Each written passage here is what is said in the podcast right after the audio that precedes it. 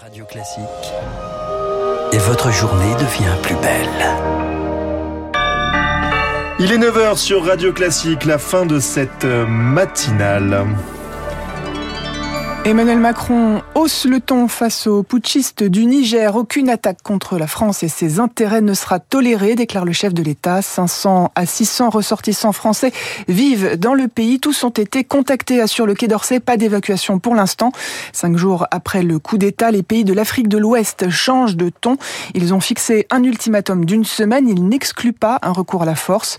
Recours à la force qui serait alors appuyé par l'Union européenne, annonce du chef de la diplomatie des 27 ce matin. La présidente de la Banque Centrale Européenne assure qu'on se rapproche d'une inflation à 2%. Christine Lagarde affirme au Figaro que la politique monétaire commence à produire ses effets. La hausse des prix en juin est de 5,5% sur un an dans la zone euro. Le chiffre de juillet est attendu aujourd'hui. Nouvelle attaque de drones cette nuit en Russie. Cette fois, c'est un commissariat de police qui a été visé dans la région de Briansk, à la frontière de l'Ukraine. Il n'y a a priori pas de victimes. La guerre arrive en Russie dans ses centres stratégiques et ses bases militaires, a affirmé hier Volodymyr Zelensky. En France, quatre départements en vigilance orange aux alertes incendie. Encore ce matin, les Bouches-du-Rhône, le Vaucluse, le Gard et le Var. L'accès à la plupart des forêts est interdit. Le Var, où une structure gonflable s'est envolée hier dans un parc aquatique avant de retomber 50 mètres plus loin.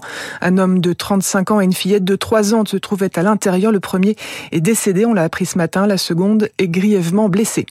Le sport pour terminer, la performance des Françaises sur le Tour de France. Femmes donne un peu d'espoir à quelques jours du mondial de cyclisme à Glasgow, en Écosse. Une tricolore figure dans le classement du top 10. Il s'agit de Juliette Labousse et c'est la néerlandaise Demi Vollering qui a remporté hier cette deuxième édition du Tour de France féminin.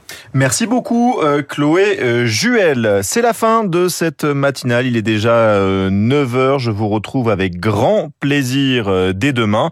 En attendant, c'est le meilleur de Franck Ferrand. Bonjour Franck.